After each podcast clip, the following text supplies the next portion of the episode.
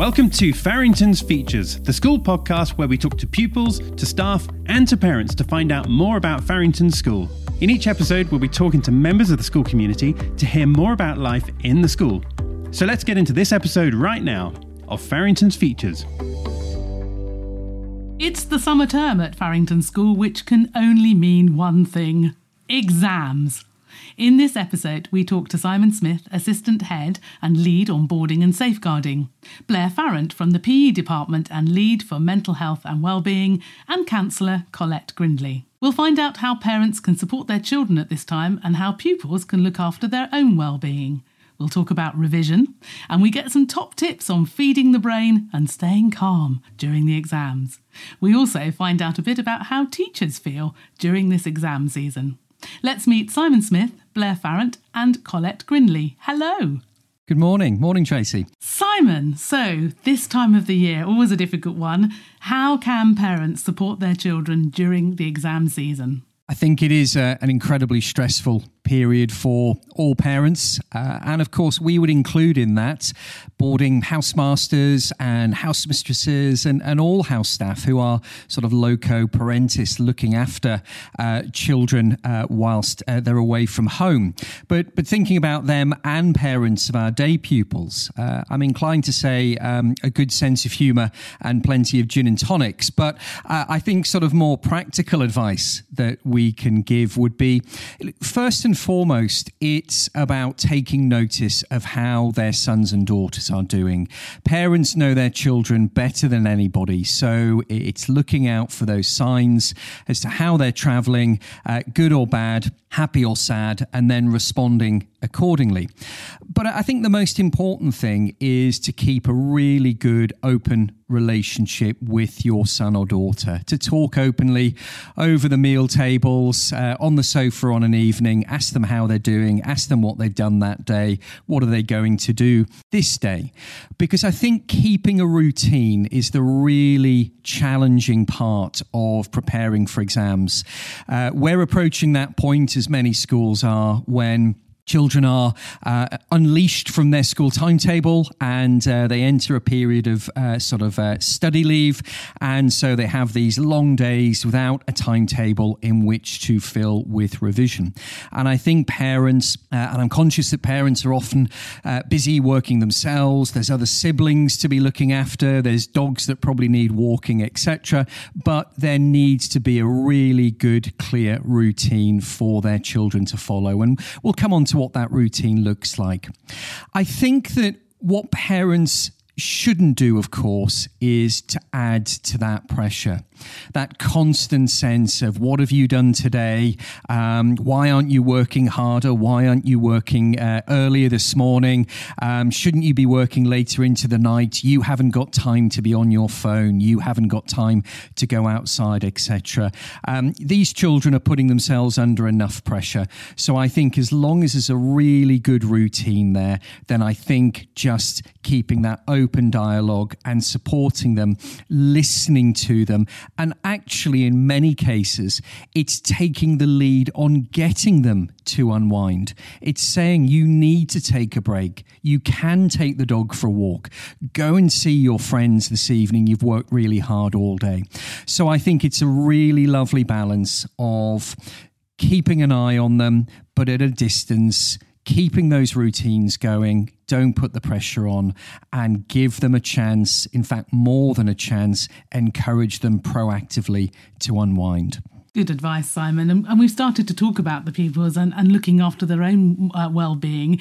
How do they do that? How, what would be the advice to the pupils? I think that's a great question, Tracy. I'm just going to hand over to Blair now, who spends a lot of time, a lot of her time at the, the sort of chalk face dealing with these pupils. So I'm just going to hand you over to Blair. Hiya. So obviously, I see a lot of pupils and, and how their their well being is every single day.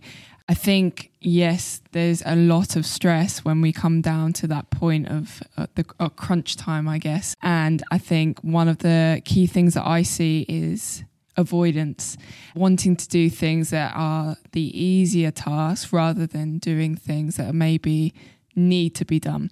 So my first top tip would be to have a list and make sure it's in priority order, making sure that we we know that we need to be doing this because it's the exam coming up. However, actually, they know that they would rather do something else because that's easier. So, really focusing on the priority tasks.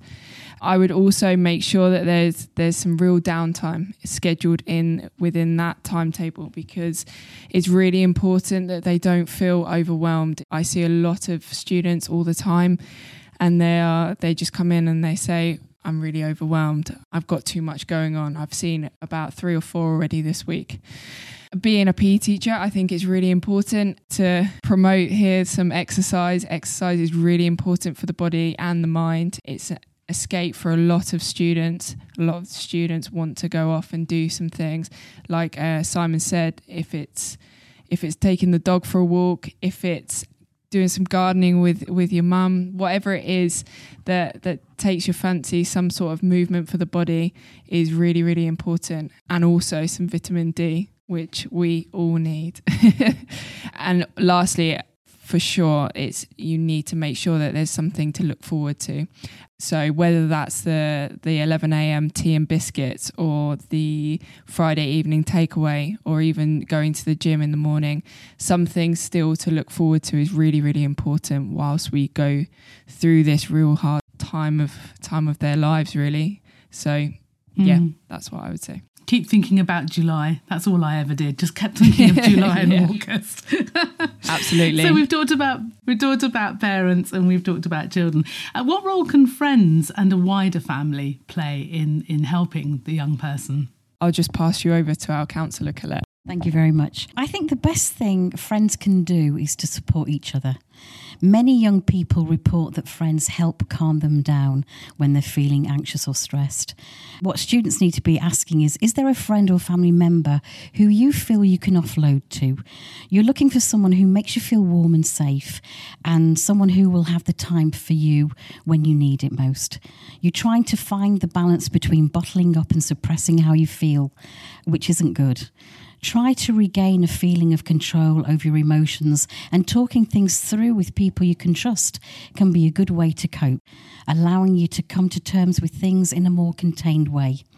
The purpose of talking isn't to solve all your problems. In fact, a lot of the time you won't get many or even any solutions from a good conversation about how you're feeling. But don't worry, just the act of talking everything over can be really, really helpful some very wise advice.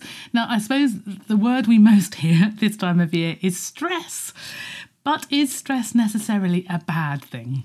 Okay, I'm going to pass you over to Blair again for that. In short, no.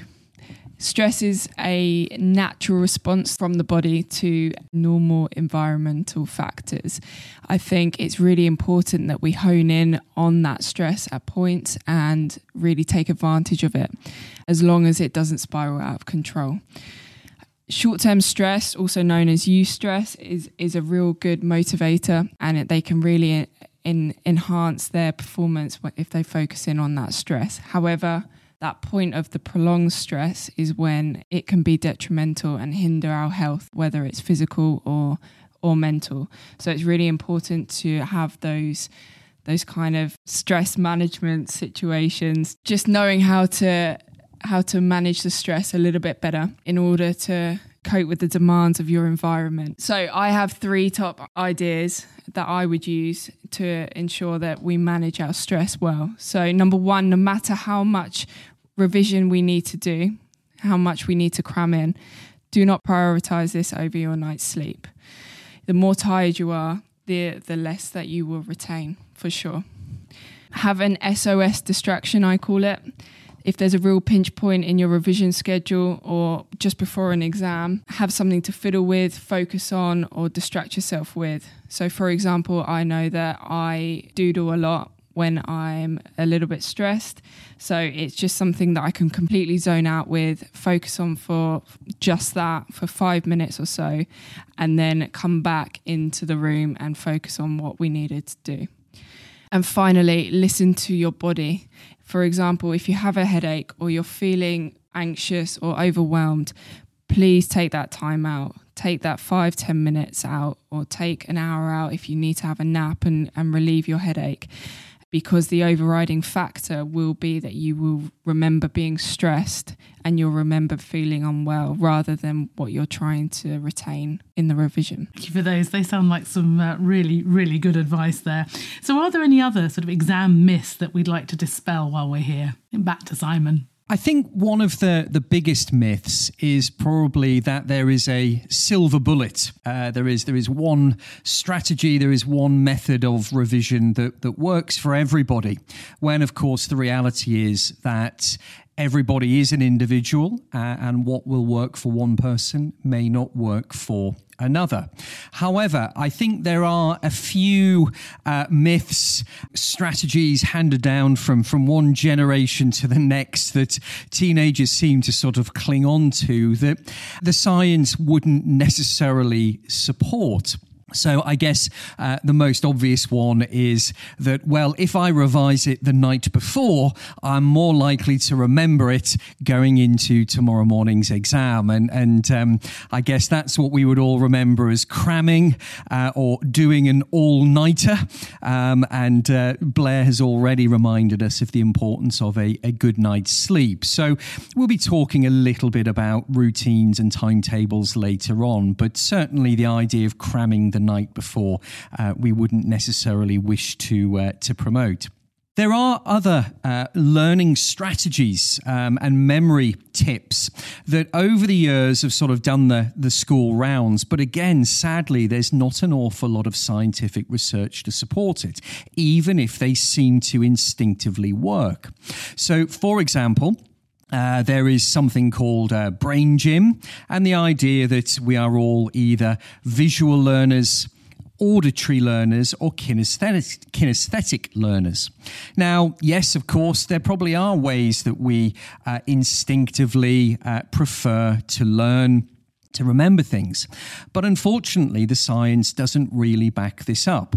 And the idea that we can only learn one way by jumping up and down our bedroom or listening to it on headphones or having multicolored post it notes all over, over our bedrooms, these may all help but they're not the only approach.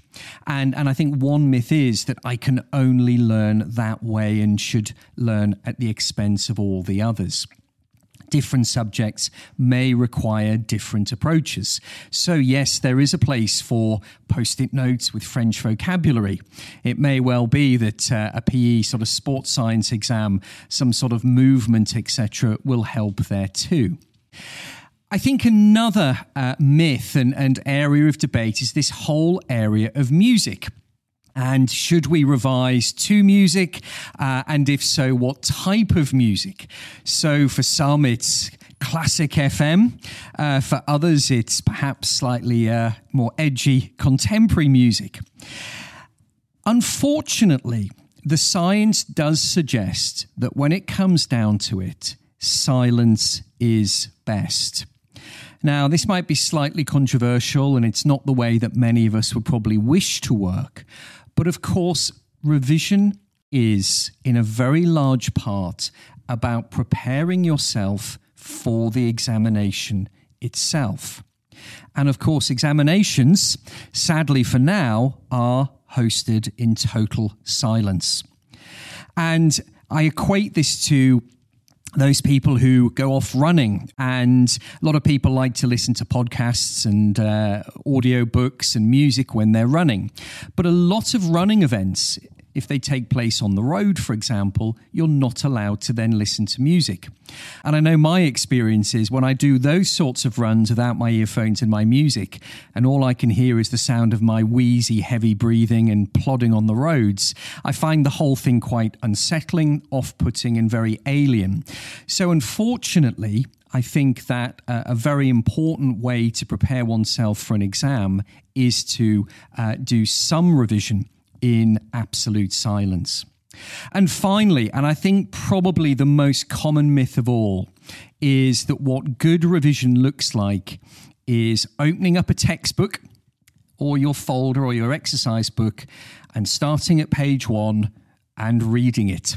And reminding yourself of what that teacher taught you all the way back in September. Uh, you can't always read your notes, you can't always read the teacher's feedback, and the whole thing is a bit of a mess. So I would suggest that just sitting reading is not a useful uh, revision strategy. And I think that's probably the biggest, most common mistake that many pupils make. Okay. So let's go on to what a good day of revision looks like. What should you be building into your schedule? So, again, I think good days are different days for different people. For some people, those larks amongst us, it may well be getting up early and getting the revision done in the morning. For those sleepy heads amongst us, it may well be having a really good night's sleep, sleeping in in the morning, and then working late into the evening. So, from that point of view, I think a good day's revision has to work for you. But I think there are some general guidelines that we can suggest. A lot of pupils like to spend their first two or three days of any study leave revision period writing their revision timetable. And of course, this is a great distraction strategy from the revision itself. Uh, so I think first and foremost, that's probably not a good use of your time. And I would honestly suggest that there is a case to be made for seeing how you feel you know when your exams are coming up, and you will have a sense for whether you feel in the mood to do some French or some maths, maybe to do some history or some geography. So I think there is uh, nothing wrong with going with gut instinct each day. But I think, and, and to go back to one of Blair's points, I think you do have to have a structure in that day. I would suggest that you divide the day up into blocks of an hour, two hours, have a meal, two hours, take the dog for a walk, get some exercise, two hours in the evening, perhaps, with, as Blair suggested, having a, a lovely reward at the end of it, whether it's a, a bit of Netflix or seeing friends, getting outside, etc. So I think that's really important. I think to go back to my earlier point, I think avoiding sitting simply staring at notes, reading, rereading, making notes of your notes, and then notes of those notes is not a useful use of your time either. All the research suggests that the most effective use of your day is past papers.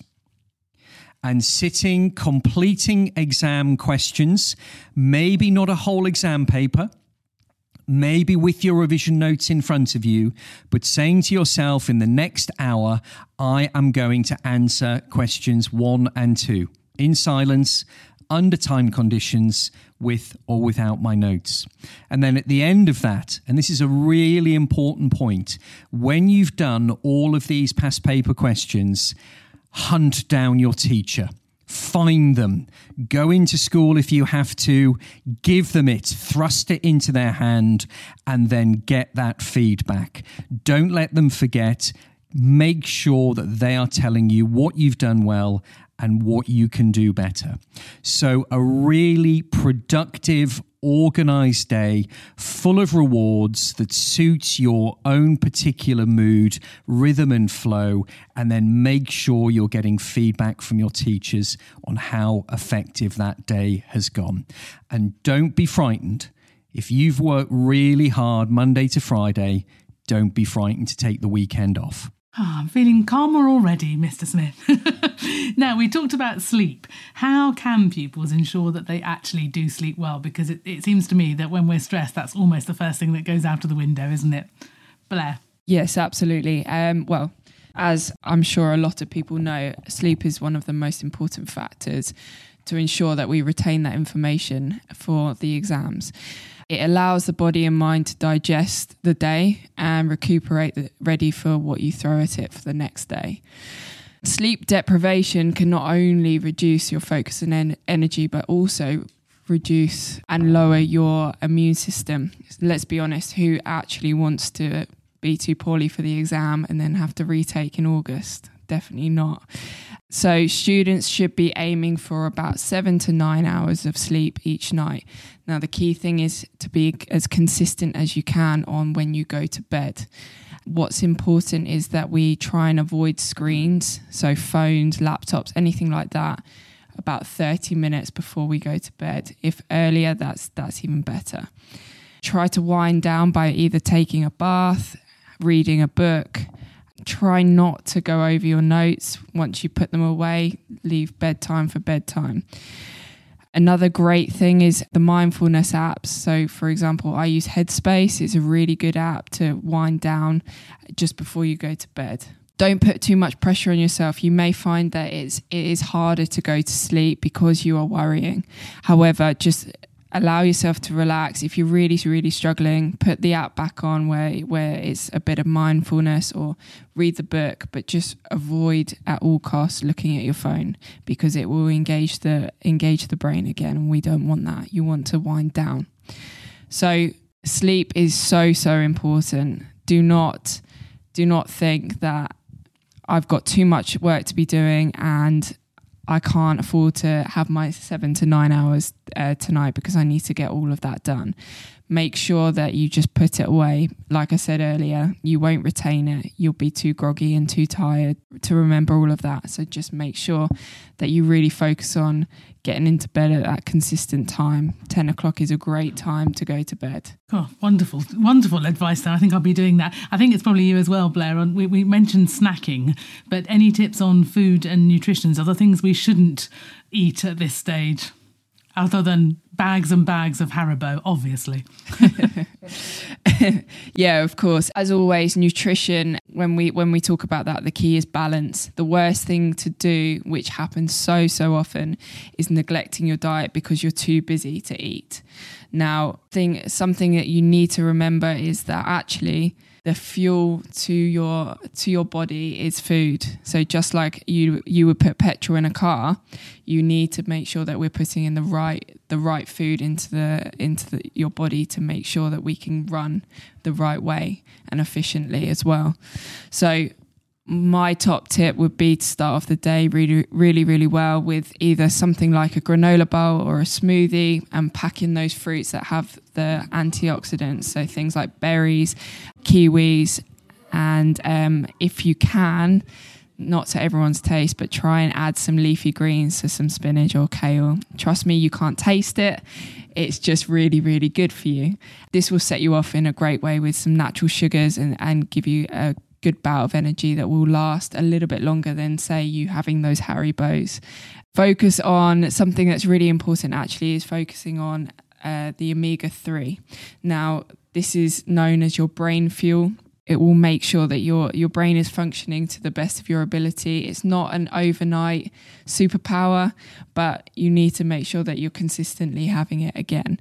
You can find this in oily fish. However, if you're a vegetarian or you don't like fish, try and pack in things like walnuts, flax seeds, chia seeds into the smoothie. It will have the same effect.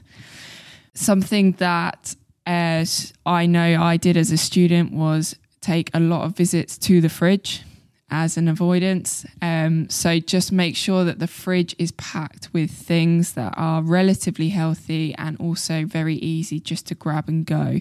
For example, some apple and peanut butter, carrots and hummus, berries, things that are readily available every single every single day and fresh to go. Um, this will avoid you opening the fridge and thinking, "What can I have?" And then actually think, oh no, it's easier just to go and get a chocolate bar. Now, there's a right time and place for a chocolate bar, but we need to make sure that you are fueling the body in the right way. Try and avoid eating too many processed foods. Have the odd chocolate bar, yes, for sure, but because they will make you feel good instantly. However, they will make you feel sluggish after a while. Finally, please drink lots and lots of water. It's really, really important. Your brain is 60% water, and just 2% dehydration will have a massive impact on your brain's performance. So, as tempting as it is, try and stick to as much water as possible. Try and avoid too much caffeine, especially after 12 o'clock, um, as this will have an effect on your all important sleep. Fantastic. I'm trying to take it all in here. no more Haribo. So, we talked about stress. Now, let's talk about calm. How do you keep calm in the exam? I think, Colette, you're going to take this one up. Yeah, absolutely. I mean, I know this sounds really weird, but breathing is key. When you're feeling anxious, your breathing becomes very, very erratic. So it's really important that you focus on that. And one tip that I would say to any student, whether you're sitting your exam in the classroom or in the exam hall, is, is to focus on the clock in front of you. Because every clock in this school has a second hand finger, which is very, very rhythmical. Um, the, the motion itself will actually calm you down and it will also control your breathing. So focus on the second hand clock on the wall. Um, also, I, just to reiterate what Blair said, you know, keep yourself hydrated. Bring a bottle of water into the exam room because, again, this will relax you, but it will also act as a distraction from your anxiety. Other strategies that I've been suggesting to students is, you know, take a stress ball in uh, into the exam with you. You know, whilst you're reading the exam paper, squeeze the stress ball. Also, um, try and think of wearing a, an anxiety ring. You can get these on Amazon, and they're not expensive at all. But it's it's almost like tactile you know, they don't make a noise, but they're there, you know, and they will calm you down. Um, also, one thing that I would say is when you're in your classroom or the exam hall, look around. Um, everyone you know, is as anxious as you are. You know, you'll see students clicking their pens. They might be drumming their fingers on their on the desk. They might be just generally fidgeting um, or constantly reshuffling their pens and pen and pencils on the desk. These are all signs of nervous uh, of nervousness. Sorry. So remember that you know you're not alone in this. Everybody's feeling the same. Yeah, some great advice there, Colette. I have to say, I can remember back to my exams, and apparently, and I didn't know I was doing this, after I'd finished every question, I let out a huge sigh. And by the end of it, I think people were ready to kill me. there we go. Now, let's turn to the teachers, shall we? Um, they get stressed, obviously, during the exam season. I'm sure they do. Do you have any tips for them?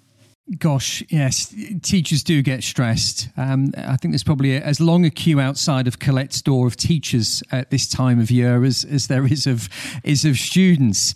Um, but, but, sort of joking aside, I think uh, teachers do get stressed because they care.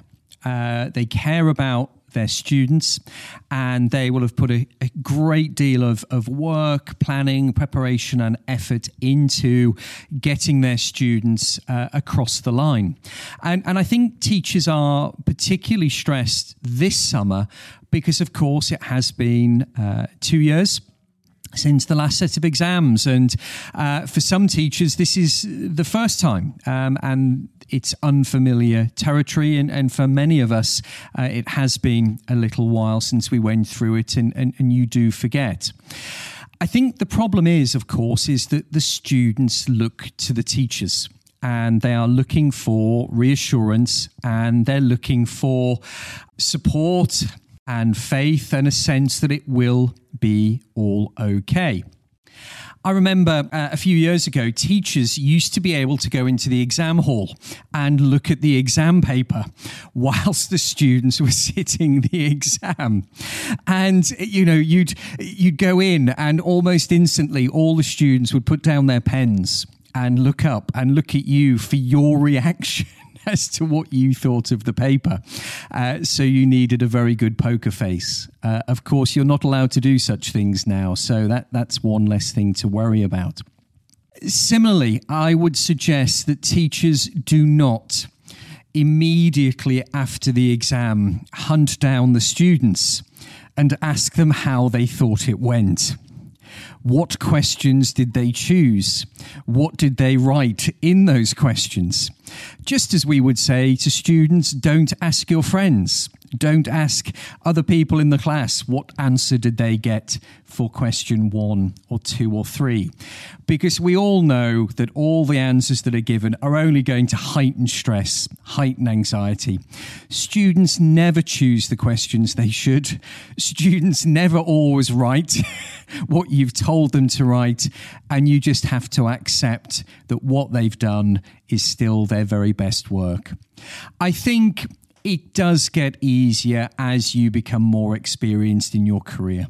Um, and as long as that you know you've covered the syllabus, you've taught and prepared the pupils as best you can, then I think you just have to remain a model of calmness um, and of uh, inspiration and hope to the pupils. But there's no getting away from it. Um, teachers across the land will be just as nervous the night before the morning of results days, and, and I would just simply defer all the lovely advice that we've heard from Colette and Blair that we've given to our pupils as well. Um, and so I think it is the classic um, do as I do and do as I say um, advice as well. So we get through the exams, fingers crossed, and we get to results day. Colette, I think you're going to take this one. This is a big day for young people, isn't it? And a very stressful one as well. Yeah. I think the first thing you've got to think of is if you're coming into school for your results, think about who you would like to go into school with. Think about how you might want to read your results. In other words, in front of your friends or in a quiet area away from everyone else. Don't get caught up in the hectic emotional environment. Um, if you're receiving your results remotely, again, think about how and who you would like to be there with you.